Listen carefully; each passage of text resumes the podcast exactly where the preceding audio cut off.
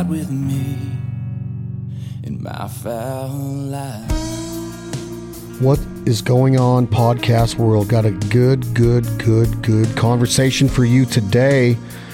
We're going to be talking about seeing the light, vision, what it means to not miss a beat when we're out in nature, God's country. Ducks, geese, turkeys, rabbits, elk, deer, moose, sheep, fishing, sunrises, sunsets, wet dogs, everything that goes into the life of the outdoorsman, the provider, the hunter, the conservationist, the gatherer, the fisher. I love all of it and I want to see it. I don't want to miss any of it. it this last couple weeks of my life has made me really reflect on how blessed we are to be able to see as much as we are.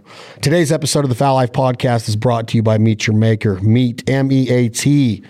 Become a butcher, become a processor, take pride, have passion in your wild game, that bounty. It's not always about that trigger pull. Don't get me wrong. I'm unapologetic. I like to kill animals, but I like to do it with dignity, ethics, morals, and respect for the resource and compassion for the animals that we pursue. And I like to serve that wild game bounty to friends and family. So when you want to become a butcher, a processor, right in your garage, your backyard, your man cave, your women women cave, if you got a shop, if you want to see it come to light full circle sustainability living off the land Meet your maker has the products for you from grinders to mixers everything to seal, vacuum seal all of your meat to keep it for years if you need to, but for months for sure in your freezer so you can enjoy it over the holidays we got coming up. It's the best time of year, and meat is there to provide us with the equipment to give us that pride and passion in all of our wild game processing and butchering. So check them out, meatyourmaker.com, made with meat on Instagram. I'm proud to be associated with them. I know that you guys are going to love their equipment. In today's episode, we're going to talk to Dr. Matt. Matt Mills from the Visionary Eye Surgery Center in Nevada and eye specialists. Eye care professionals. Eye care professionals in Reno, Nevada. I uh, I get kind of uh, fired up when I think about what this guy's done for me. I met this guy through the Boys and Girls Club. He had won a hunt. He bid on a hunt to come to Colorado to the Front Range, chase Canada geese with us and Stillwater Outfitters. And then it turned into a friendship and then an introduction to Dr. Eric Dean, who's my dentist now. And we're, we're going to talk today about what's gone on in the last couple weeks of my life. But I just wanted to start off real quick about you've been on the podcast before. Give me a rundown of why at an early age in your life, you said, well, first of all, welcome, Dr. Matt Mills. How are you? Hey, I'm doing great, Chad. I'm happy to be back on your podcast and happy that we've been able to help you out a little bit over the last month or so. And uh, just happy to catch up and just more than thrilled to see the development of your own endeavors and all the entrepreneurial things that you have going on. And uh, boy, keeping track of you is is a full time job in and of itself. But uh, congratulations on your success, and uh, really happy that I've been able to have a a small role in, in helping improve your life and your outlook on things. Outlook, no pun intended. But here's the deal: why vision? Why was this important to you at a young age? Did you know it early? You know, you're seven years old, and what do you want to do when you grow up, Johnny? Was it one of those type of things, or how did it how did it manifest into what it's become? Well, you know, Chad, this whole thing of uh, how the a, a person um, develops into the career that they find themselves in. Some people know very early on, and did I know when I was seven years old that I wanted to be a doctor or a surgeon or a, specifically an eye surgeon? No, I did. And I thought I was going to play running back in the NFL.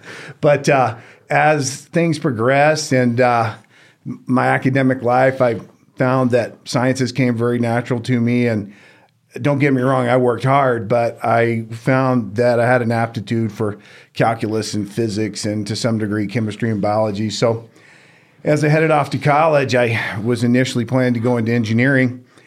I went to, uh, I grew up in Houston, Texas, and um, decided to go to Georgia Tech to pursue an engineering degree. And then while I was there, I had sort of had the prospect of applying to medical school in the back of my mind all along.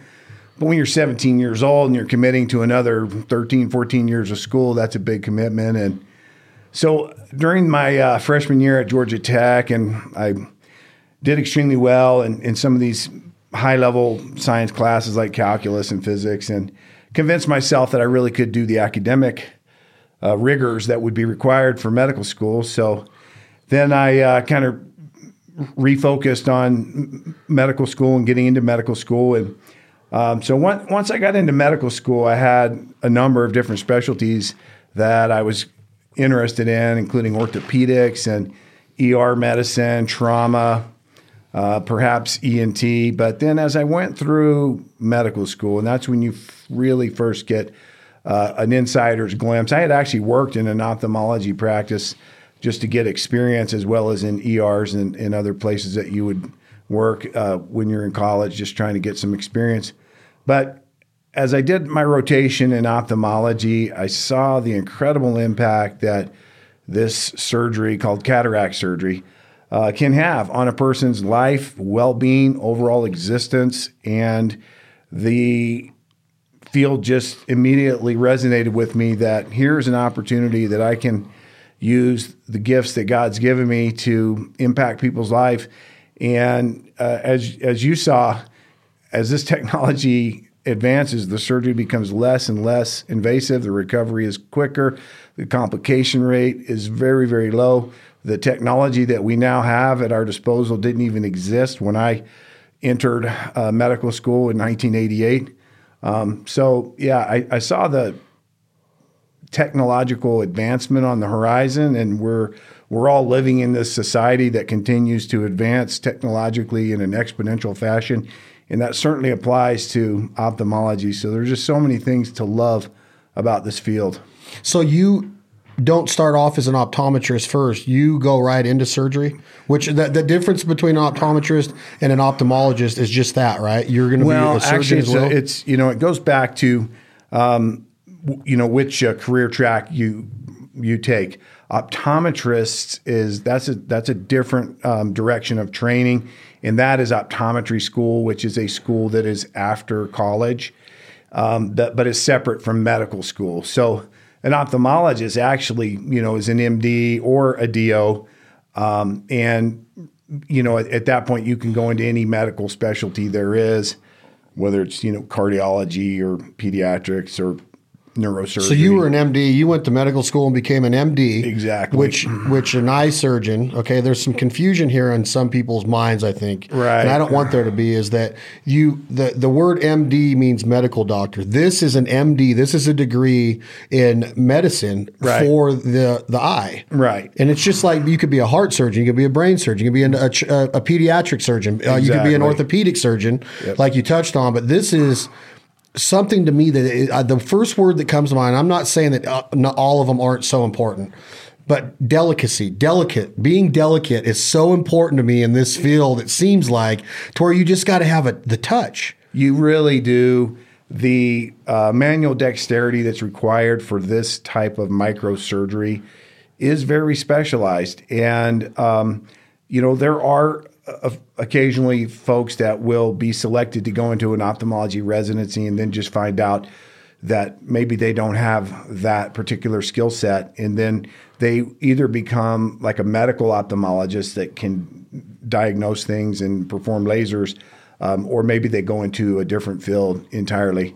But yeah there is a, a lot of um, because of the microsurgical nature it is a very delicate procedure and it's you know, you, you're going to have uh, some video footage of the surgery that we perform for you. And um, you will see, in, in, as you review that, that the structures we're working on are, you know, microns thick, and um, that's you know one one thousandth of a millimeter. And so the the posterior capsule, for example, is a structure that we interface with and we treat with great care, and that is approximately 10 or 15 microns thick, which is just a little bit thicker than a uh, human red blood cell. Okay, you've already let the cat out of the bag in a way of how this has affected and impacted my life, is a better word. Um, I talked about it in the beginning of the show today, the conversation, the podcast about seeing is so important in life. And when you hear of blindness and loss of vision and vision loss, if you will, um, it makes you wonder, you know, how difficult, and I'm not saying that it kills the spirit, but how difficult life would be without vision. And I'm nowhere near blind, but I started to see a really bad um, effect in my left eye, especially, which, and I want to relate this to hunting today, Dr. Mills. I know that you enjoy hunting and fishing. I know you're an outdoorsman. Um, but I do, I'm shooting a lot and my, I'm a left handed shooter. So I was being an athlete my whole life and a baseball player, I was right eye dominant, which was good for my left handed swing. But as I got more and more into this hunting career, I really started to see the effect of shooting both eyes open, but my the, the eye down the rib of the shotgun. I was being affected bad. And I started to see it decrease more and more over the last five years, four years of my life. So when you start thinking about how it relates to what I do, it was more of a necessity. I wanted to be the best that I can be. If you're going to be the best in your field, and I'm not saying I am, but I wanted to be the best up to my potential, the best version of I of me that I could be, vision was going to be a key role. Now look, there's glasses, there's contacts, there's LASIK, there's what I did or that's termed or coined cataracts, but there's other words that I want to get into that we've talked about but glasses weren't working for me. I had all of the all of the prescription um, sunglasses that you could have. Oakley would build them for me, and I was like, these work. They're good. But there was still something missing in my life of going from taking those off and going back to what I where I didn't want to be. And then I'd put them back on and I could see pretty good, but I wasn't going to wear my sunglasses all the time. Then my reading glasses I would have on, but still it wasn't good enough for me. I've never been a contact guy. So I went to you and I tried to qualify, and I want you to take it from here. There's a very popular surgery that you do called LASIK. And then there's these other surgeries we will get into in, in, a few minutes. But why couldn't somebody like me qualify for this popular? You see it all over billboards all over America now. LASIK surgery, three thousand dollars an eye, whatever it says. Why couldn't I qualify for that? And if I did, what would that have entailed? Yeah, those are, are great questions that you raise, and I'm happy to go through and break it down for you.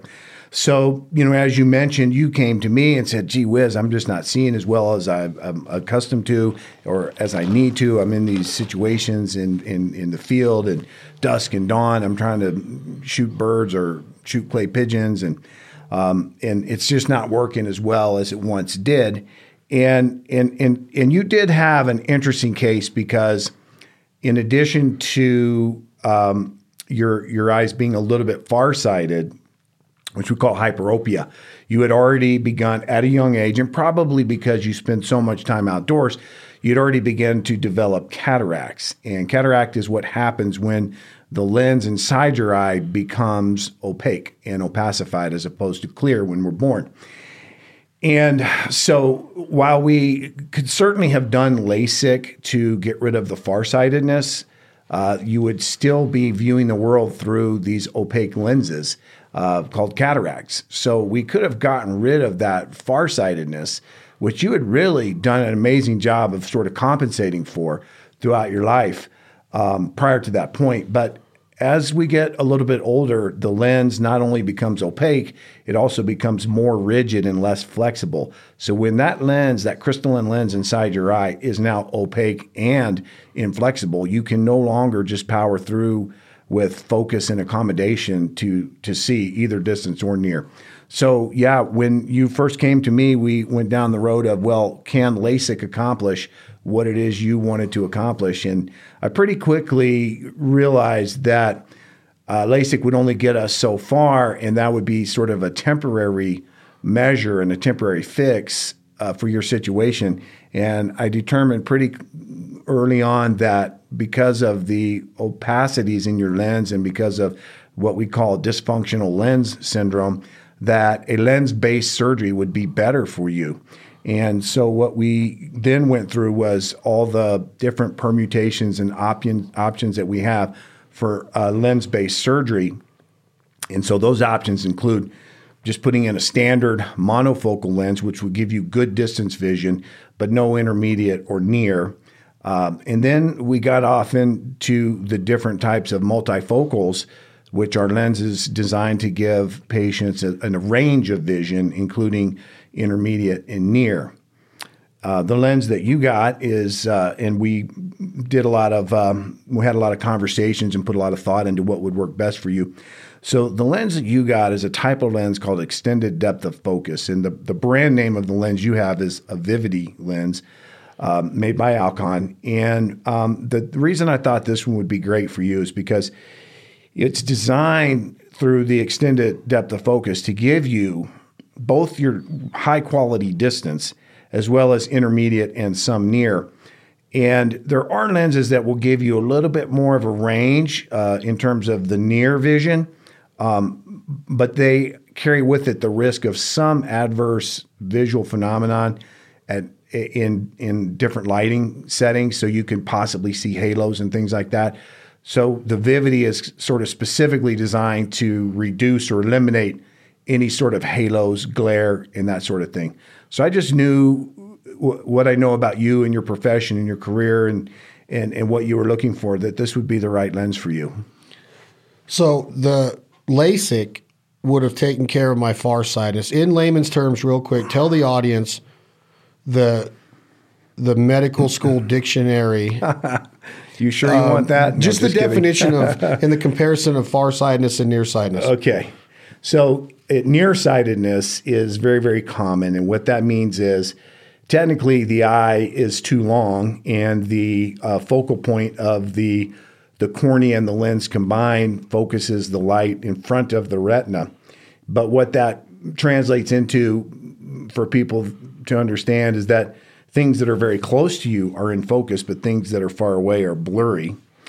So somebody like yourself was farsighted and hyperopic.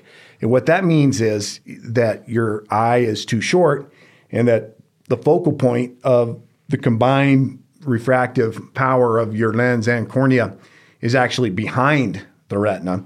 And so you, throughout your whole life, you were accommodating, you were f- flexing your ciliary muscle to allow your lens to flex and increase the power of the lens to then bring that focal point from behind your retina to your retina. So it's it's it's it's analogous to maybe carrying a five or ten pound weight around your entire life. And so you were having to focus that, and then eventually it gets to a point where the effort that's required for that accommodation is more than can be sustained over long periods of time, and then you start to need glasses. And so that's what happened to you. And that was nearsightedness. Well, that, that was that, that was, far, that was farsightedness, and that so I'm overcompensating my entire life. Yep. Um, when you start talking about the word overcompensating through farsightedness, does this start to have an effect on the body in different ways? What are some of the what are some of the things that I was experiencing in life? Headache, well, headaches, yeah, um, strain, tiredness, or laziness. How? What are some of the things that you can start to developing by overcompensating too much? Primarily uh, a person who, who's experiencing that can uh, um, experience headaches um, and eye strain and eye fatigue. It's like if you were to work at a computer for an extended period of time and then all of a sudden you find yourself now the computer is blurry and no matter what you do, you can't bring it into focus. A lot of times people will report sort of a frontal headache or a bitemporal headache.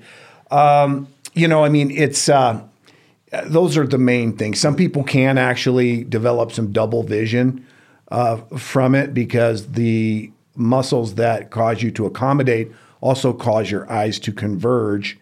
Um, that's a system that is built in, uh, in, into our design. In that, in a, in a normal patient who doesn't have to accommodate, your eyes are relaxed and your eyes are parallel to see at a distance. And then when you need to accommodate, it's because something is near and your eyes naturally need to converge. So if you're accommodating at distance, you're flexing this muscle to focus, but your eyes also want to converge because typically you would be looking at near, but now you're trying to do that and look at distance. So double vision, headaches, eye strain, eye fatigue, and uh, you know difficulty with anything intermediate or near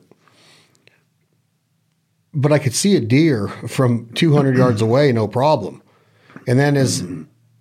as I would start to talk into that intermediate range mm-hmm. or that near range, I was having problems, and that's where the glasses came in. I want to get to this question, so keep this in mind. Why would you ever not do what we're talking about today? Why would somebody settle for glasses? Okay, I know there's all kinds of from financing to economics to everything that goes into life, but I want to talk about man, I wish I would have done this a long time ago. Okay. Like there's that thought in my head. I wish I would have done this a long time. But here's one, here's some of the common themes that I've heard over the last few months of being around you and your crew, both in your, in your practice and at the surgery center. Man, you're young for this surgery. Man, uh, are you sure that you're supposed to be getting this surgery? Like, and then the other theme was, no, everybody in their life is going to develop what you call cataracts. Is are these? Why am I young for this surgery? Am I young for this surgery? Or were were the were your nurses just saying this? And then will most likely all of us in our lifetime develop what we call cataracts, to where this surgery is going to be a does it become a necessity? Chad, these are great points. Um, first of all, it's universal. 100% of patients who live long enough will develop cataracts. Um, cataracts are inevitable um, in, in, the design of the eye because the you know this is going to be sort of off in the scientific weeds a little bit, but your lens is comprised of epithelial cells and they are enclosed in a capsule. Epithelial cells are analogous to the cells of our skin. Um, and they have one job in life, and that's to replicate and reproduce. So we have a closed environment with cells that are programmed to replicate and reproduce. So when you're young, those cells have ample room to organize themselves into a clear arrangement. As they continue to replicate throughout your life, that space becomes overcrowded and Im- impossible to manage. And that's where the opacification and the cloudiness of the lens comes from. So you have correctly identified that 100% of people eventually will develop cataracts. Um, you know, just due to a lack of access to care and a lack of adequate number of doctors, cataracts are the leading cause of blindness worldwide.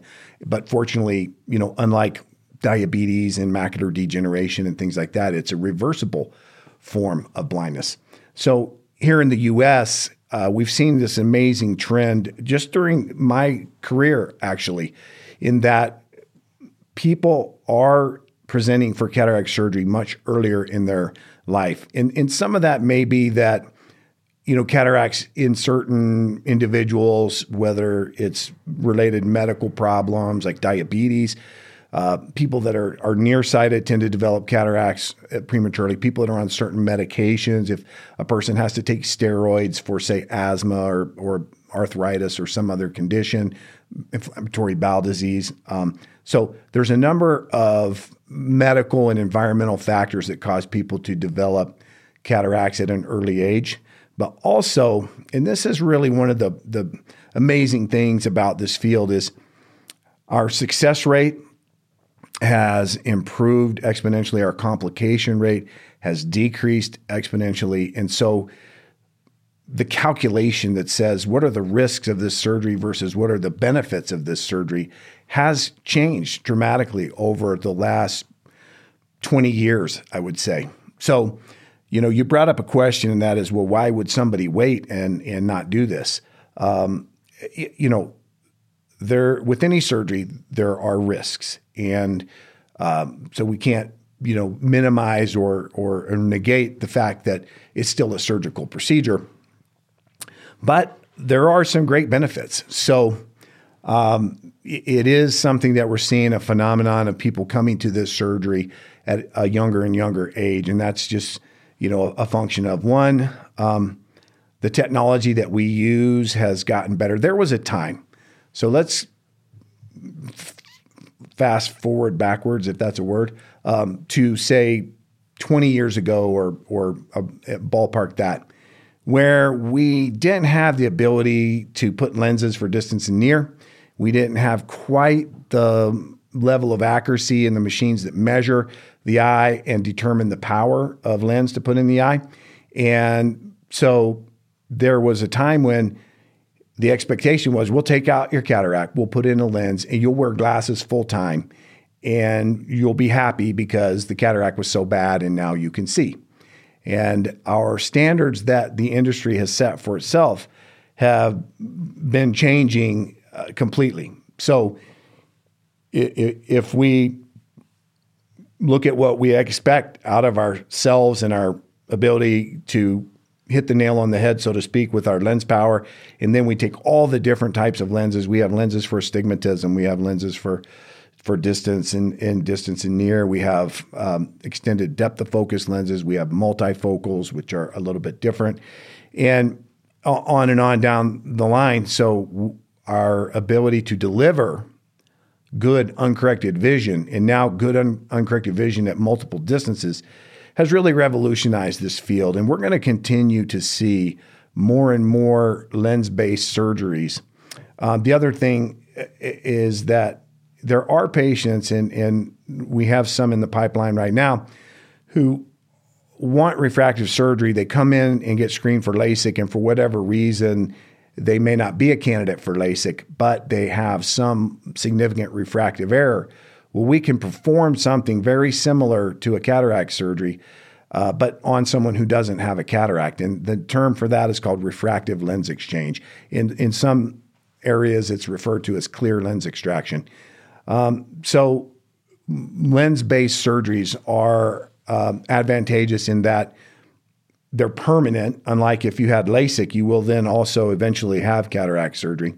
Um, and and they're they're definitive in that if we get a good result, there's no expectation that it will degrade or erode over time, um, as does happen with the natural lens. You said refractive lens exchange. Was mine a mixture of cataracts and that, or You because I heard that I heard that said in our meetings too. You and I have been contemplating what would be the right surgery, and then when we first started looking at your possible surgery, the lens that I ultimately used for you actually wasn't available, so we had a little bit of a delay waiting for this lens to be made in a in a power that would accommodate your eye.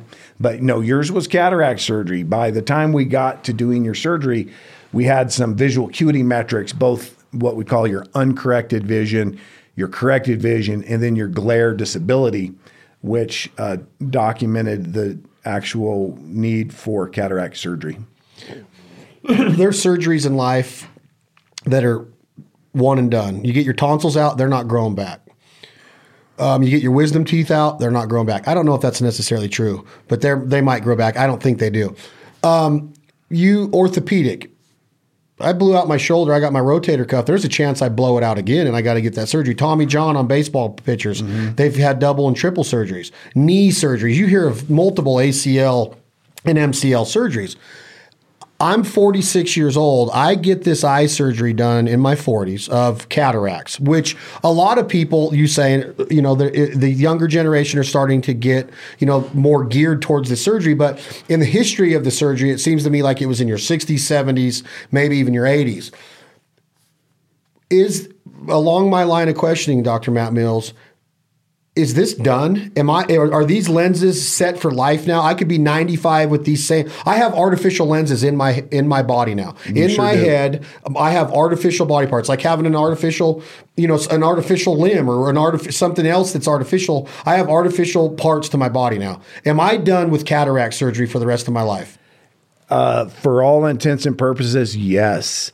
There's a a small membrane inside your eye, which could become cloudy with scar tissue. And then we take a laser and open that up. But uh, as far as the expectation of a normal postoperative course, you should be set. We don't expect your eyes to change in terms of dimensions, measurement, curvature, or refraction. And what I can tell you is that the lenses I put in your eyes are actually made of a design and material. We could put that in a one year old child and it should last their whole life if they live to 100.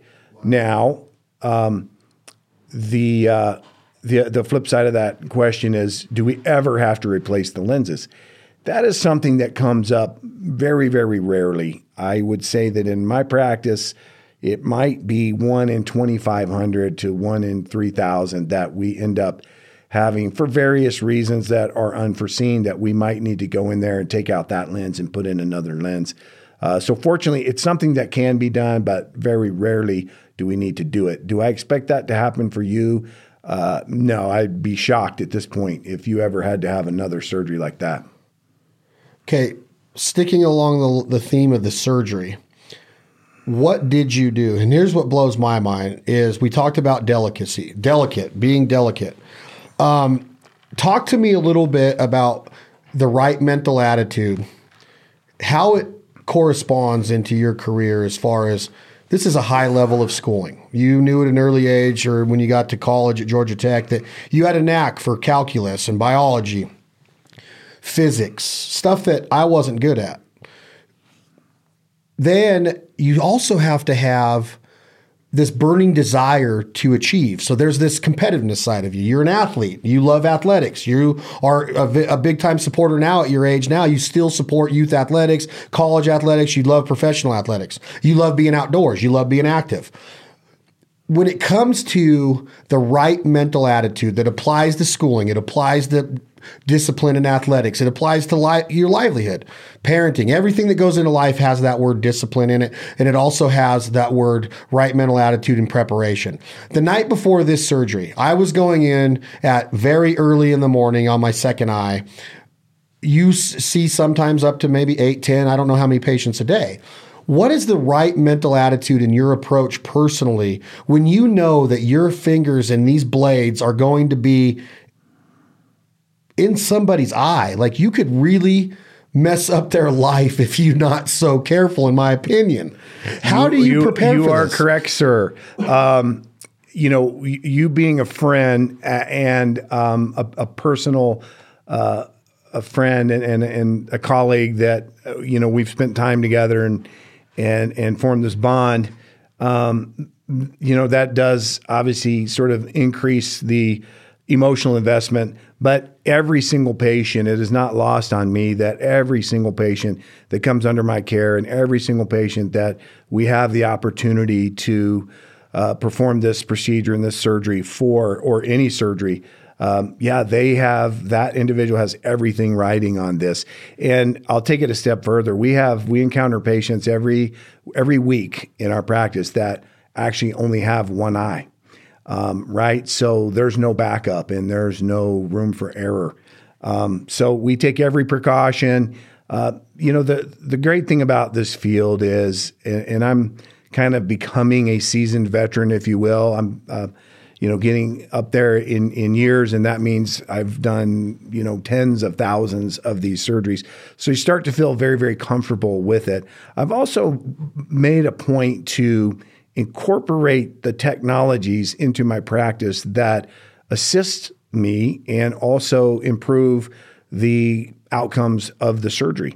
So I have a lot of confidence just in my personal skill set as well as the uh, surgery center that we have developed and put together uh, so that I'm actually that morning when I roll in to do your surgery or the next day in the next person's I'm actually eager and excited, and it is a little bit challenging. Um, and that part's not lost on me, but it is something that's rewarding and gratifying. And so my mindset is, um, I, I, I, I enjoy the challenge, and I enjoy the successful completion of the surgery, and I really enjoy uh, hearing the stories of the outcomes of people that we've been able to help. Okay, now you said surgery again. I want to get into it. LASIK is laser, correct? Correct. And With, you already said that part of mine in the future, I could get some cloudiness still and, and, and go open that up with a laser. But and that would be a different type of laser. But these are lasers. So, but this this surgery that we're talking about on me, this cataract surgery that you performed mm-hmm. last week, like I'm healed up and I'm rocking. We're going to get into my vision in a minute. A couple things I want you to be thinking about, Dr. Matt Mills, are prescriptions. When I would give my prescription to Oakley, you had the pupil distance, you had all of these numbers on there. I want to talk about what that would look like today if I had to turn that in. Will I ever have to wear glasses again? I want to get into that. But the surgery, this surgery has actual blades and incisions, correct? Correct. Yeah, we use uh, diamond knives. Believe it or not, we have we have two different uh, instruments which are essentially scalpels. We call the one a keratome because it cuts the cornea, and it's a 2.4 millimeter diamond keratome. So it's incredibly sharp and precise. And then we have another one that is one millimeter, and we use, we use that to make a little side port incision so that we have the ability to have multiple instruments inside the eye uh, uh, simultaneously. And um, yes, and then probably the most important incision in cataract surgery is the incision into the capsule. So the capsule is a structure that envelops your crystalline lens, which is where the cataract lives, and uh, the lens itself becomes the cataract. So picture a magnifying lens that you use to burn a leaf on the sidewalk when you're a little kid. Well, there is one of those inside your eye, and it's housed inside this capsular membrane. So we have to get that out of your eye, the cloudy cataract, while leaving intact as much of that capsule as as we can. And so that's where this very, very delicate procedure called the capsulorhexis incision takes place. So we've made our two main incisions, and now we're have our instruments inside your eye, and then uh, we basically make a tiny incision in this capsule, which is this membranous structure, and then we can either with a laser or by hand we can uh, articulate this this uh, incision around in a circle, and it's very important that this thing be properly sized and properly centered because that determines the position of your lens inside your eye, and that determines whether or not a given power of the lens is correct. So, a great deal of thought, effort, training, and planning goes into making these incisions.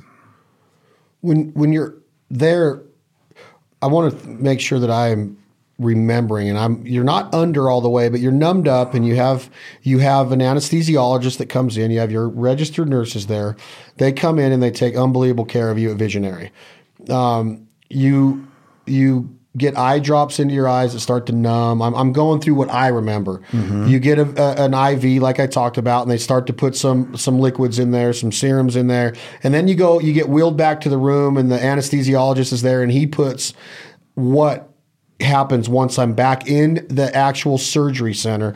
I know that I remember I'm laying back and I, I tried to explain it to my daughter. She's like, Well, what do they do, Daddy? And it's like, I said, it was almost like there was a pillow on me with a tunnel in it to where it felt like something soft was on my face to where I couldn't see the room anymore. At least I don't remember, but I had like this one tunnel of vision or like this light I was seeing up there what was going on? What did that anesthesiologist do to me? And you're you're you're sitting over my head behind me, right? Operating from I behind actually me. Actually, was sitting temporally, so sort of on the side of the gurney on the side that we're operating on. So the, last week you're on this right side. See, I had no yeah, idea. Yeah, yeah. But I, but is my the, my right my right side of my face is covered. Is my left side covered too? It is. So what we do, uh, Chad. So first of all, we the the process is, of course, we do our informed consent and uh, talk to you in in in uh, the pre-op area get the IV started. Then we take you back in the OR. The anesthesiologist will give you a little bit of sedation, in your case, Versed.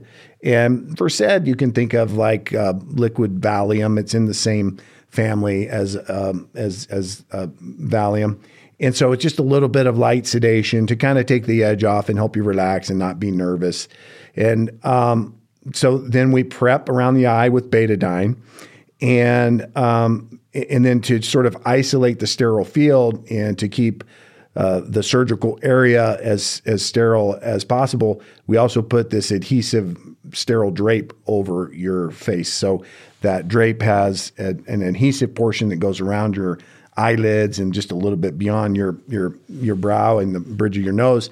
And um, and then the rest of that is just a, a drape that we uh, use to to cover the the operative area. So then we will make an incision in that drape. We put a little lid speculum in there to help you hold your eyelid open. We put numbing drops on the cornea. By this time, you're relaxed.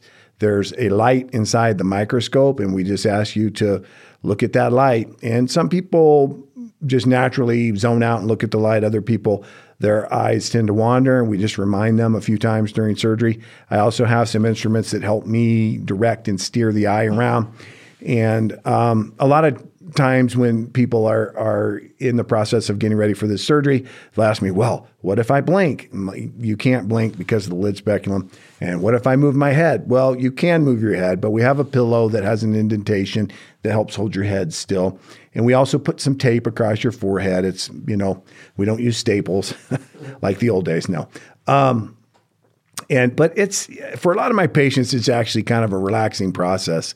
Um, and there's really um, sort of a, uh, an anxiety that people have going in, and that afterwards, almost 100% of people say to me, Wow, I was really nervous about that, but I really didn't need to be.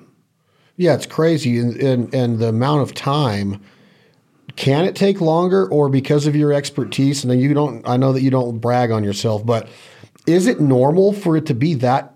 Like it seems like you're in and out in like nine, ten minutes. How long does it take per eye? You know, there's a, there's a, a little um, recorder, a little uh, a little clock on the heads up imaging device that I use, which is called NGENUITY, which is uh, a 3D heads up imaging platform that runs through our microscope. So, really, usually start to finish is about 10 minutes, and it can be 15 minutes if we're depending on the type of case and the degree of cataract and some scar tissue that we might encounter and that sort of thing. So, we're usually 10 to 15 minutes, and then you know, in rare occasions, somebody has a really, really advanced cataract, which sometimes we do see. Um, it may take even, you know, 20 minutes, something like that. So, our goal was simply to see better. I talked about, I wanted you to think about prescriptions and vision and what these numbers mean. Like, 2020 vision is what you hear that you want. You hear stuff like hindsight's always 2020. Like if you knew what, you know, I wish I didn't know now what I knew back. All this stuff that you hear about hindsight or or what perfect vision is and 2020. I've heard numbers thrown around on mine. Correct me if I'm wrong, Dr. Matt Mills. 2045. So you think, well, that higher number, I got perfect vision. No, that means that I'm struggling more. I'm compensating more. Tell me the numbers and what and where I was and where I am now, and then relate it to that eyeglass deal. Will I have to wear those anymore? Should I wear those anymore? Talk to me a little bit about those numbers and in, prescriptions. Well, okay. Let's first start with uh, what do those numbers mean that we throw around? We're talking about a person's vision. We say 20/20 vision. You can think of 2020 vision as um, what it actually describes is the size of the elements of the character on the projected screen across the way. Well, that's kind of complicated. Another way to think about it is that you see at 20 feet what the ideal patient sees at 20 feet. So that means you're right there where you should be. So now, when we say 2040, 2040, like you said, to some people says, well, isn't 2040 better than 2020? No, 2040 is worse. What that means is that you have to be at 20 feet to see what the ideal patient can see at 40 feet. So now you're experiencing some significant degradation of your vision. And actually, that is about what you were. I want to say that one of your eyes was 2040 minus, and the other one might have been 2030 minus. Um, Hold on, is that as bad as it gets? 2040 minus? Oh no, oh, it can get worse. The, the, big E is 20, is 2400. Uh, 2400. The big E at the top of the chart, that's 2400. And then there are people who can't see the big E. So if you can no longer see the top line, which is 2400, then we go into well, can you see my fingers? And if so, how far away can you count my fingers? So we may record, okay, count fingers at two feet. So think about that. Somebody has to have their fingers two feet away from you for you to even see them. Some people can't do that. And then we say, well, can you see my hand moving? That's called hand motion. Some people can't see that. And then we say, well, can you see the light? Is the light on or off? And we call that light perception. And then, you know, so so and, and even cataracts can get to light perception. We don't want them to, um, and the more advanced they get, the more difficult the surgery and the, the the greater the difficulty of surgery, but also the greater the risk of a complication. So, man, we would like to catch all of them before they even hit, you know, 2080. In your case, it was about a 2040 minus in your bad eye and about a 2030 minus in your better eye. But then with glare, your vision was dropping down back into the 2080, 2100 range. With glare 2100. So my I was one as you're sitting there talking about the fingers and the hand motion and the light perception, all that. Was I over dramatic about what I thought my vision was, and it wasn't that bad? Oh no, you were definitely experiencing, um, you know, impairment of what we call activities of daily living, and basically, can you do your job? Can you do the things you want to do? Can you do the things you need to do? And uh, so, no, you were not uh, being overly dramatic. You were experiencing the impact and the impairment of cataracts. So now back to that piece of paper that I would get from your office in our early days of our friendship and me being a patient. Before surgery was even talked about, I had a prescription for glasses. I'd get it and I talked about the pupil distance and all of the numbers that were on that paper for left eye, right eye. Um, when I would put those glasses on, it magnified everything. It made my vision 2020. Is that what we were getting at with those lenses? And now with with this, my eyes the way they are now after my cataract surgery and these lenses, these vividity, vivid, vividity, Uh, Vivity. Vivity lenses that you've put in. Am I? My question is simply this: Are my eyes right now, without having these glasses on, which are that prescription, are they what this prescription would have been? Uh, Yes, they are. Except that, except that I think they're uh, they are actually better now because prior to that, yes, we had corrected the farsightedness and a little bit of cylinder or astigmatism, but the light was still being transmitted through an opaque lens. So now your visual acuity is better than it was before with the glasses. Okay. Does that make sense? Yes, a lot of sense. And I, um, here's how I would relate it. When you put on my glasses and you didn't have my prescription, people would look at me like, "Oh my god, like this is really your glasses?" Like they're like they would take them off. You know, you've seen that done a million times as an Mm-hmm. as an ophthalmologist, where people put on some prescription glasses that aren't meant for them, and they're like, "Whoa!" right. They know right away. What I've not I have not done this with my prescription Oakleys or these Oakley reading glasses. What would happen now? Would I get that same effect through this, or would it be almost just like looking through a pair of lenses that weren't that have no prescription in them now? No, you're if you were to look through your previous prescription, you would be that person who immediately takes them off and says, "Wow, these are not right." Uh, basically, you would um, because you were farsighted and there's a, a plus power in those lenses, you might see things up close very well, but everything at a distance would be extremely blurry. So now I want to relate it to what I love to do and what you love to do is be outdoors and see the the vision is everything. And I can't imagine not seeing ducks do what they do and the majesty of a bass shaking on my line, all of that stuff. Okay. Now I don't want to be like over, over dramatize it to where I wasn't seeing fish or I couldn't see the ducks flying. But when you're in the gun and you're taking that responsibility of pointing a gun and taking an animal's life, it's very, close to my like I'm, I take it very serious. Like I want to I want to do it the right way. Um, and there's also the huge part of safety. Okay, when you're hunting, you owe it to the f- people you're hunting with. You owe it to the animal. You owe it to your dog eh, to be the best you can be at this. This has given me like the confidence of man, this is going to be the best duck season of my life. I want to talk a little bit, Dr. Matt Mills, about what are some of the things and, and to the audience to know that I'm going to see and and realize or be like, whoa, I, I'm, I'm a- I actually am seeing this better.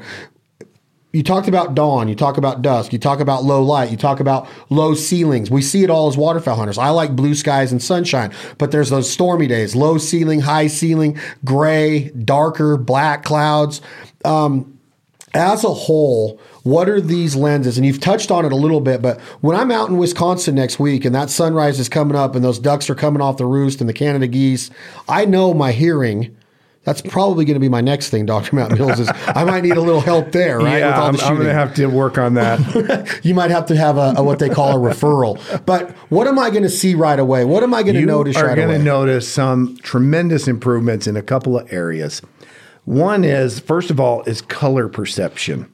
Um, as a person's cataracts develop, they take on a green and brown and gray cast to the lens. And so that ultimately imposes almost like a sepia filter on everything that you are looking at. Now, because it happens gradually and because it happens simultaneously in both eyes, people don't realize it until one of them is corrected. But your ability to perceive color is going to be improved immediately. Obviously, in the past, you either were a little bit blurry or you had on some prescription glasses. Now, I know from our discussions that your post op appointment, one eye was 2015, the other eye's 2020. And uh, so that the audience knows 2015 means that you see at 20 feet what the ideal patient has to be moved up to 15 feet. So you are actually seeing a little bit better than so called perfect vision. So you're not going to need uh, any corrective lenses to see your environment, and you're going to have better uh, color perception. You will also have improved contrast sensitivity. So you talked about being out on a gray morning with a low ceiling and maybe some fog or mist, um, and being able to perceive outlines in that setting um, falls under the category of contrast sensitivity. And that is something else that will be greatly enhanced by having these improved clear lenses in your eye as opposed to the cataracts. I do a lot of night driving on the road. I fly a lot more now, which that's fine. But night driving, we've talked about halos. After my first eye, this is what was crazy to me.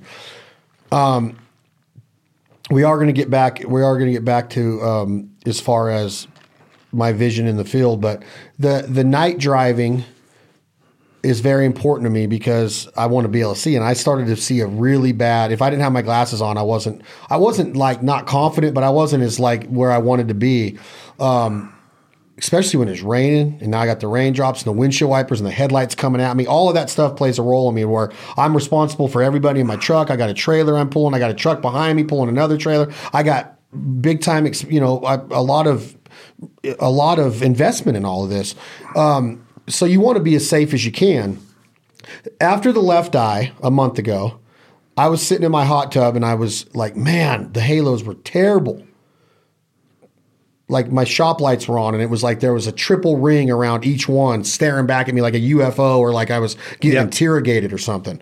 But then after my ride I got done, I barely had I like if if any at all, I had barely any halo at all. By that time all of it was gone in my left eye. That only lasted for maybe 24 48 hours. But then when my ride I got done, it seemed like everything just balanced out really quick. What was going on there? Yeah, you've you've touched on two things. Uh, the first thing is your left eye cataract, which we did first, had a more advanced cataract. we have a more advanced cataract, it requires a little bit more energy uh, being used to break up that cataract. That's ultrasound energy that we use. Um, after we make the incisions that we spoke about, the next step is to actually extract the cataract, and we do that using phacoemulsification, which is is the term we use for this little microscopic handheld ultrasound that breaks it up and and extracts it. So your left eye being a more advanced cataract uh, required a higher energy level, and that would result in just a little bit of edema or swelling of the cornea. And that would be what would cause those halos that you were seeing initially in that eye. Your cornea has uh, a, a, structure on the undersurface of the cornea, which is called the endothelium. And the endothelium has a function in life, and that function is to pump fluid out of your cornea. And so, as the time goes on following your surgery, if you have edema, that corneal endothelium begins to work, and in short order, uh, will will pump that fluid out of your cornea, and that'll clear up those halos. So then, with your second eye, you did touch on another phenomenon that we do see with any type of lens, but especially with the multifocal lenses and, as in your case, the extended depth of focus lenses. And that is our brain is wired to integrate the images between the two eyes. Uh, the the neural pathways that extend back from your optic nerves, they actually cross in the center of your brain in an area called the chiasm and they don't all cross, but 50% of the fibers from each eye cross and then proceed back to the occipital cortex where the vision is processed. And therefore, your brain is much happier when you're getting a similar signal from each eye or getting a similar image. So, a lot of times we advise our multifocal or extended depth of focus patients not to evaluate their vision too critically uh, when their first eye is done, and then to give it a chance to have that second eye done. And then immediately your brain has this neuroadaptation and this plasticity to be able to put it together. And that's when the light bulb really comes on for our patients. That's the aha moment or the wow moment for most of our patients. I experienced it big time. I was like almost to where my brain was telling me, man, this eye wants to close a little bit. Uh, this eye, the left corner of it, I'm talking about my original surgery on the first eye, the left. My point now saying that is to ask you this, Dr. Matt Mills. What's the optimum that you want a patient? I, my travel schedule sucks. I waited 30 days. Is that too long? Because as soon as I got this right eye done, it was like boom, it balanced out. My brain's like, oh, like took a sigh of relief almost. Like, man, it, things are fine. I wasn't worried that something was wrong with the left eye. I just was like, man, something was not. Yeah. Like it, it kept telling me, like, man, my my left corner, my outer corner, my left eye of the original surgery was telling me, hey, shut, it's shutting on me. It's kind of trying to close when it wasn't. I'd look in the mirror and I'd be like I feel like my eyes are squinting, but they were wide open. There was this weird sensation. But after my second surgery on the right eye last week, I'm done. So what? Sh- how long should a patient wait in between these eyes? It, it, wait a minute. Let me fo- wait, hold on. Do. do. you always, if you have cataracts in one eye, is it going in the right? Do you always do both eyes? we don't surgery? always do both eyes. You know that is case by case. I had a patient in front of me this week, and that person's like 2080 best corrected in one eye, and the other eye still corrects to 2025. And we had a discussion and we decided we would just correct the one. So, you know, ultimately it will happen, but it can be very asymmetric and it can happen more rapidly in one eye than the other. Um, but in your case, the question that you brought up is what is the sort of optimal timing between the first eye and the second eye? In our practice, we're actually pretty conservative about our entire approach to this thing. We, you know, we have sort of a safety first mentality. And so we typically do our patients' cataracts two weeks apart. And so we will do the first eye, we'll do a one day post op. We do like to be able to look at them for that one week post op and, and then finalize our plan for the second eye. We do actually get to learn a little bit about the response of the first eye and planning the second eye. And so we're very, very meticulous in our calculations, in our lens selection, in the measurements, in the biometry uh, that goes into selecting the proper lens power, as well as the technology that we have in the OR to uh, facilitate that. But we learn a little bit from the re- response of that first eye, and then we factor that in. So for us, it is usually a two week window. like in your case, we had to extend that a little bit due to your travel schedule. And then I have other people in which we compress that. There are people that we will do one week apart. Um, there are a few practices in the country that will actually do sort of you know bilateral simultaneous, and uh, you know um, that is something that may become the norm over time. I'm, I'm not inherently opposed to that. Um, for example, LASIK. I've been doing LASIK now for 22 years, and when we first started doing LASIK, there was a mindset that we should do rather than do bilateral simultaneous, we should do sequential surgery. We should do one eye first, make sure that eye heals up fine, then do the other. Well, as time went by, just the incredible success rate and the incredibly infrequent complication rate, as well as sort of the logistics involved, it became almost universal that everybody gets bilateral simultaneous LASIK. And as our track record, success rate, complication rate, everything continues to improve, uh, we, we may find ourselves before very long doing bilateral simultaneous. But in our practice, we still feel that we gain a little bit from having that uh, a, a little bit of healing time for the first eye before we do the second. We all want to be the bionic man growing up. My eyes feel like I'm, you know, bionic now. I got my vision back. Do you hear what, that little sound when you're looking at things closely? Yeah. what does that mean to me though, as far as maintenance goes now? Do I still get to use eye drops when I need them? If I get if I get something in my eye, can I go in there and do just normal things that you would do with your regular eye? And talk about in relating back to what you love to do and what I do for a living. How important is eyewear? Not prescription eyewear, but protection of these eyes? Is it more so now because I do have artificial lenses? I don't want to make it sound like it's never important, but right. this is something that we take for granted a lot. And you would be amazed as many hunts as I go on of people that don't wear glasses when they hunt. How important is that? And what's my maintenance from here on out until, you know, until I'm no longer able to walk on earth? What is what is what is the maintenance program? So uh, the maintenance program right now is even though the lenses that I put in your eyes do have some UV filtering, we still would recommend you and all of our patients wear UV blocking sunglasses whenever they're outside. Now, you know, obviously there's going to be times depending on the lighting and the weather and things like that where that's not conducive and doesn't make sense. But to the extent possible, we would recommend UV protecting sunglasses.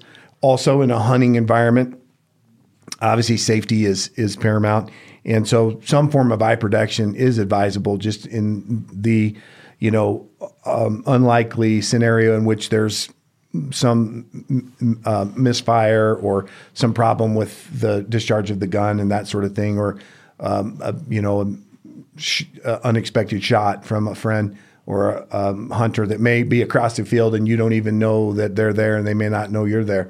So, wearing polycarbonate UV blocking lenses, whether they're clear or uh, tinted for sun protection, is advisable at all times and as much as possible. You know, I one of the things I pursue is chukar hunting, and chukar hunting re- involves quite a bit of exertion as you are hiking up the hill, and even if it's 38 degrees outside, you're going to sweat, and then the sweat gets on the glasses, and then that requires you to stop and clean them, and and so it sometimes is a little bit of a struggle to force yourself to do that, but it does make a lot of sense in the nature of the sports that we're involved in.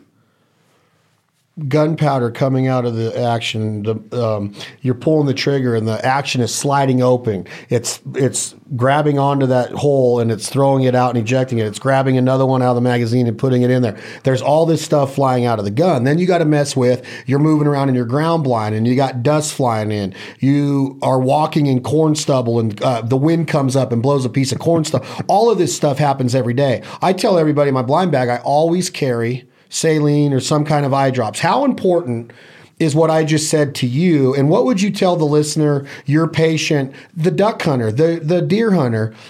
Is there a is and I'm I, I don't I understand pharmaceuticals and I understand, you know, promotion and I understand. I'm not saying that you are trying to sell eye drops, but mm. is there one that you would recommend that's over the counter for somebody like me to go and get and always have in my blind bag? You know, that's a great question. Um, it, it, it's certainly a good idea to keep some eye drops, some lubricating eye drops around. If you were to go into Costco or Sam's Club or even Walgreens or CVS, you will see about 50 different brands. Yes. We like Refresh. There's a particular one that uh, is called um, Refresh Relieva, has a little bit of a lipid stabilizer in it. But in all honesty, any of those saline tear replacement drops would be fine for what we're talking about. And just going back to your earlier question on the maintenance program with your eyes right now, the incisions that we make in your eye are designed to be self sealing. And we feel like within about 30 days of your surgery, your cornea has pretty much the normal structural integrity that it did preoperatively. So at that point, we say you're released to your own recognizance for things like mountain biking or, you know, snowboarding or skiing or things that have a, a, a, somewhat of a risk of impact, obviously with eye protection and common sense. But um, so when you get something in your eye and you need to put drops in there and perhaps you need to try to, you know, rub your eye a little bit to get the dust out and that sort of thing, you are going to be fine to do that as of pretty much right now. Wow. Um, and and as far as other maintenance things going forward, um, you know, if a person has a family history of macular degeneration, then it becomes even more important to protect from the UV. Um, and then also probably a good idea to take some vitamins which pertain to that. And if you don't have any negative family history in terms of the eyes, just a routine eye check, probably once a year, just to make sure that nothing is changing. And uh, in your case, we don't expect things to change, but we don't know unless we're looking. So once we're complete your post-operative care, we'll probably just ask you to come in once a year, uh, take a look at your retina, take a look at those lens implants, patch on the back, and tell you how well you can see. The last question I have for you, or last thought, and I want you to allude to this, and I know that your ego is in check because you're one of the most humble people I know with the talent of what you perform. Like this surgery to me blows my mind. Like, and I've and I talked to your post-op doctor. I've talked to a lot of the people in your office about. I think that's the overall consensus to people is like, what, what, like, what? Are you serious? Like, you can do that so easy with such precision. It's amazing to me. Okay, so kudos to you, but how does one go about finding a Dr. Matt Mills? Okay, I know that you. I'm very lucky that you're 20 miles south of me. It's a long ways out here. Like it's crazy to me how long it is, but It's a nice area, though. it's beautiful. Um, there was a deer out here and two coyotes last night. It was crazy with the sundown. Um, the uh, the the ability to find this is it easy? Be honest with me, Dr. Matt Mills. To end this conversation, I, I don't think you're being arrogant at all by saying it's not easy. I don't know if it is, but to me, is this you've already made mention in this conversation? I picked up on it. There's a shortage of doctors. Does that mean that it's hard to find a Dr. Matt Mills? Are there are there a ton of ophthalmologists with this hand-eye coordination and precision that can perform these surgeries so flawlessly? Well, Chad, thank you for those comments and and and you know for taking note of, of what we do and the detailed way in which we do it. Um, you bring up some interesting points, and and uh, this kind of goes back to sort of the supply and demand for doctors of all stripes, but particularly in this case, ophthalmologists. The population, as you know, is aging very rapidly in the US and worldwide. But with the baby boomer generation now getting into their 60s and, and sort of the, the, the peak of that bell curve aging, I want to say there are 10,000 people turning 65 in America every single day. We already established that every single person eventually will need cataract surgery, assuming they, they live to an age at which cataracts have the ability to develop. And there are approximately 9,000 ophthalmologists in the US that perform cataract surgery routinely. How many? 9,000. But so That's not even one for every city in Nevada. I know there's there's uh, I, I'm just going off the statistics that I read There's that 45 million people in the state of there- California. there's 18,000 ophthalmologists in the US and there are 9,000 that perform cataract surgery routinely. So where I'm going with that is Wow. if it seems like we are to a degree and I don't mean this in a bad way, or and we, we and we take every case as serious as the next.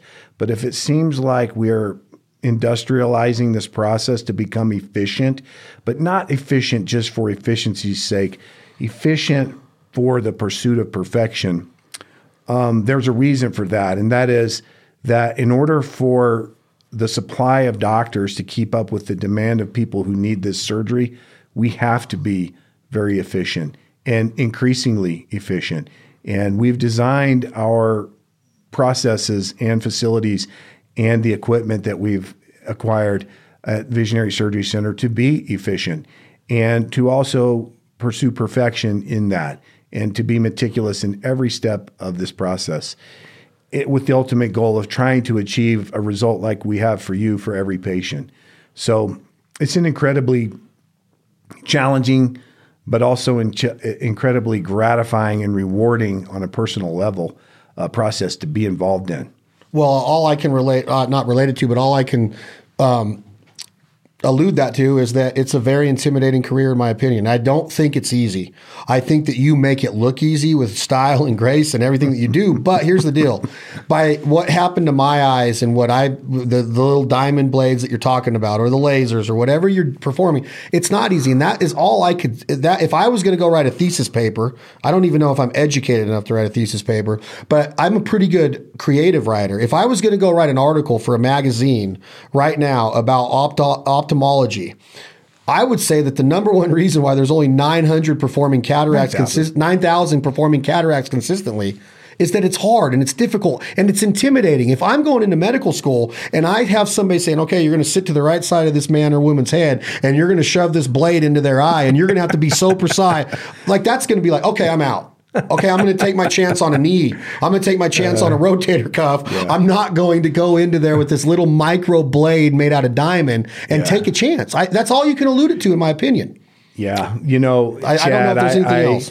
I, I will tell you that as you know, as as far along as I am in my career, I still very vividly remember the very first cataract surgery I performed in residency, and um, it it is a very uh, daunting undertaking. The first time you make that incision and you look under that microscope and you realize that it is your hands driving those instruments around inside somebody's eye. I have to ask this: Did you? How many did you have to perform on a cadaver? Because that would be freaky to me if you're there. You actually don't perform this on a cadaver. There don't. are some wet labs that the companies will set up, and you can perform this. Believe it or not, uh, they will harvest pig eyes, and it's not completely analogous and similar to the human in that the structures inside those pig eyes are much more sturdy and robust. So it gives you sort of a false latitude that you can get away with things inside the pig eye that you can't in a human eye. But just to get you familiar with stepping on the foot pedal to articulate the level of phacoemulsification and pair that with the level of aspiration and just to kind of familiarize yourself with the maneuvers that you will have to make. They do set up wet labs that involve pig eyes. And um, so, but you don't do a ton of those, um, you know, five or six. And the next thing you know, you're sitting with your attending and they're like, okay, you've seen this, make the incisions and let's go. Vision is so important. Life is precious. This is how I'm going to end this. Is how I looked at it. There's a cost to everything in life. There's a cost of living. If you're a vegan, there's animals dying to make sure you get your vegetables. I want everybody to understand where I'm coming from that everything in life comes with a cost. I don't want people to think that I am trying to sell this surgery because it worked for me. There's other options out there. We've talked about LASIK, contacts, glasses. All I'm telling you is that as human beings, we invest in a lot of things that we don't even consider them or classify them as an investment. We just look at it as everyday life. We take things for granted in the other end of the spectrum that are so easy to take for granted. Our hearing. Oh, we're going to wake up and be able to see tomorrow. We're going to be able to wake up and walk tomorrow. We're going to be able to put our our boots on this side of the earth. It's a mindset that you have to start thinking about how much do you really spend on what you love to do in life? It's no problem for us to buy a duck boat at 20 grand or a truck at some of these trucks are 80, 90,000 dollars now. Our dogs have tens of thousands of dollars of training in them. A bag of dog food that we feed, the best dog food in the world, in my opinion, Eukanuba, is $57 for 40 pounds. Is that really even a question that we're not going to give our dogs the best nutritional value that they can get? And what I'm trying to say is maybe this is an intimidating price tag for you if you look at it. There's financing available. There's creative ways to take care of something that is going to allow you to have a value of life that I can't even I can't even describe it in words like how important vision is. And you don't have to be a hunter, a duck hunter to know this. I don't care if you love watching sports. I don't care if you love doing math problems, if you're a teacher, if you're a tutor, if you're a computer engineer. There's so many so many walks of life out there and that's what this podcast and what our family of brands is all about is that hunting has that been that common denominator dr matt mills that has brought me together with a freaking badass ophthalmologist and dentists and soldiers and musicians and athletes how important are is vision to you? Ask yourself that. And you can wear glasses. You can do other means to do it. But like Dr. Matt Mills alluded to, everybody in their lifetime is going to have cataracts. And this surgery is unbelievable what it's done to me. And I would tell anybody think about it. Investigate it. Do your homework. Can Dr. Matt Mills end it by saying this? If I live in Arkansas, in the duck capital of the world, in the Grand Prairie, can I fly to Reno and have surgery by you? Absolutely. I have had patients come from as far away as Alaska and Texas um, for LASIK, um, which we also do at, at, at a high level and, and are happy to do for those patients that are, are the proper candidates. But absolutely that there are uh, opportunities that and, and we could you know facilitate that process for anybody who's interested and um, and just for people that may not want to travel a, a, good place to start in searching for an ophthalmologist is to find somebody that is board certified. There's uh, bodies that oversee doctors and organizations of doctors, and the American Board of Ophthalmology certifies uh, doctors that meet the criteria and pass the tests and maintain the certification and uh, continue to um, have uh, their to perform their continuing education.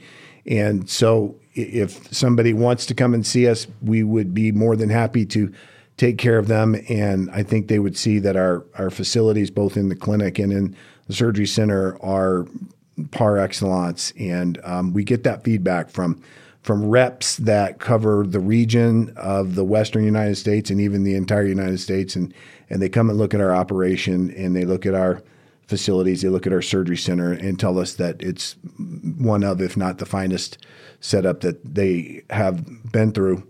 Um, but also, if somebody just wants to find somebody locally, there's there's resources out there.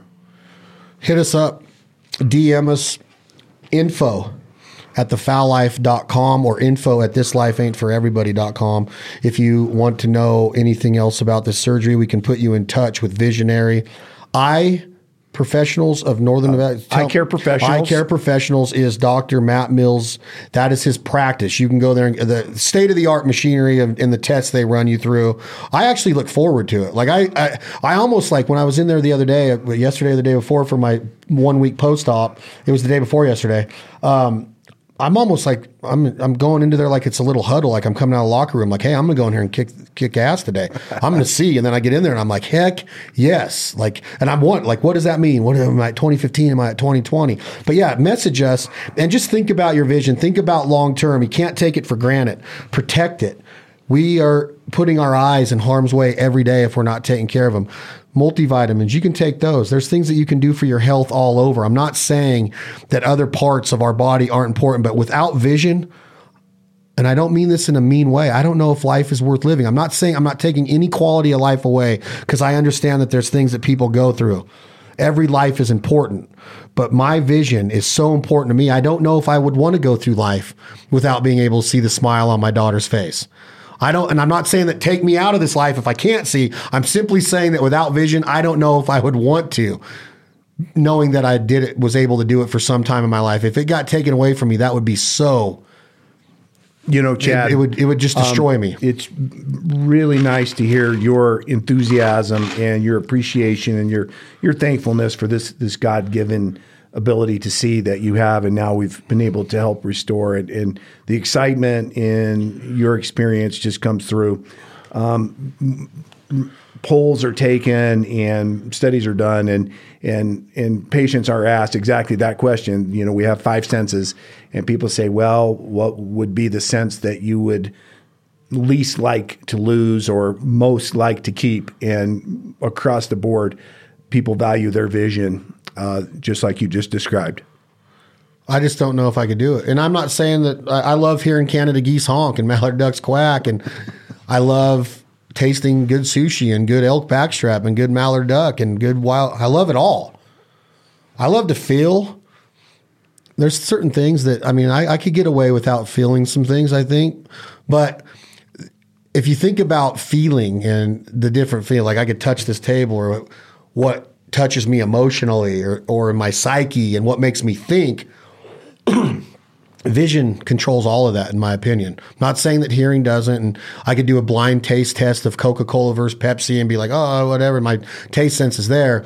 But without a doubt, Dr. Matt Mills' vision is what makes me look at that fighter jet right there and Brian stand in front of there, a guy that's done 130 missions as a jet pilot. And seeing him, it just makes all those senses go nuts. It touches my heart. It mm-hmm. makes my brain think. It makes me be like, thank God for our military. Vision allows me to do that. If I heard a fighter jet, I might get all those senses. But without seeing it and seeing him and knowing who he is and being able to put a face with that name of Brian and that he does these missions and saves people and the stories that he's told on this podcast, I don't know if I'd get the same effect in life without my vision of being able to see him sit across the table. Uh, vision's everything.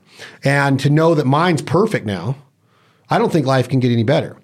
You can get that through glasses and contacts, like we've talked about, and LASIK if you qualify for it. Just get out there and investigate it because life is so much more special and precious when you can see everything. Chad Belding, Dr. Matt Mills, thank you so much. Thank you, Chad. It's always a pleasure. Yes, sir. The Fowl Life podcast. I want to go out with a song about vision today, and I've been thinking about them. I mean, Double Vision's a big time popular one. Uh, yeah, that's probably not appropriate. Yeah, it's probably uh, not appropriate to what this is. I was uh, like, I don't think Dr. Matt Silver would appreciate that. Pickups have a song called Lazy Eye. Which one? Who? It's called Lazy Eye. Uh, Silversun pickups. Silver kind of an alternative uh, band. Silversun pickups. Lazy Eye. We're gonna go. We can do better than that. I didn't know. Uh, actually, how about uh, Jimmy Cliff? I can see clearly now. There you go. Jake, take us out. Jimmy Cliff, I can see clearly now. Chad Belding, Dr. Matt Mills, the Fowl Life Podcast. Thank you all so much for listening. And thank you to Meat, Meat Your Maker, Made with Meat, for making us be better butchers, better processors, better procurers of this lifestyle, serving that wild game bounty to our friends and family. Take passion in it, take pride in it. Love you all. Thank you for listening. Talk to you soon.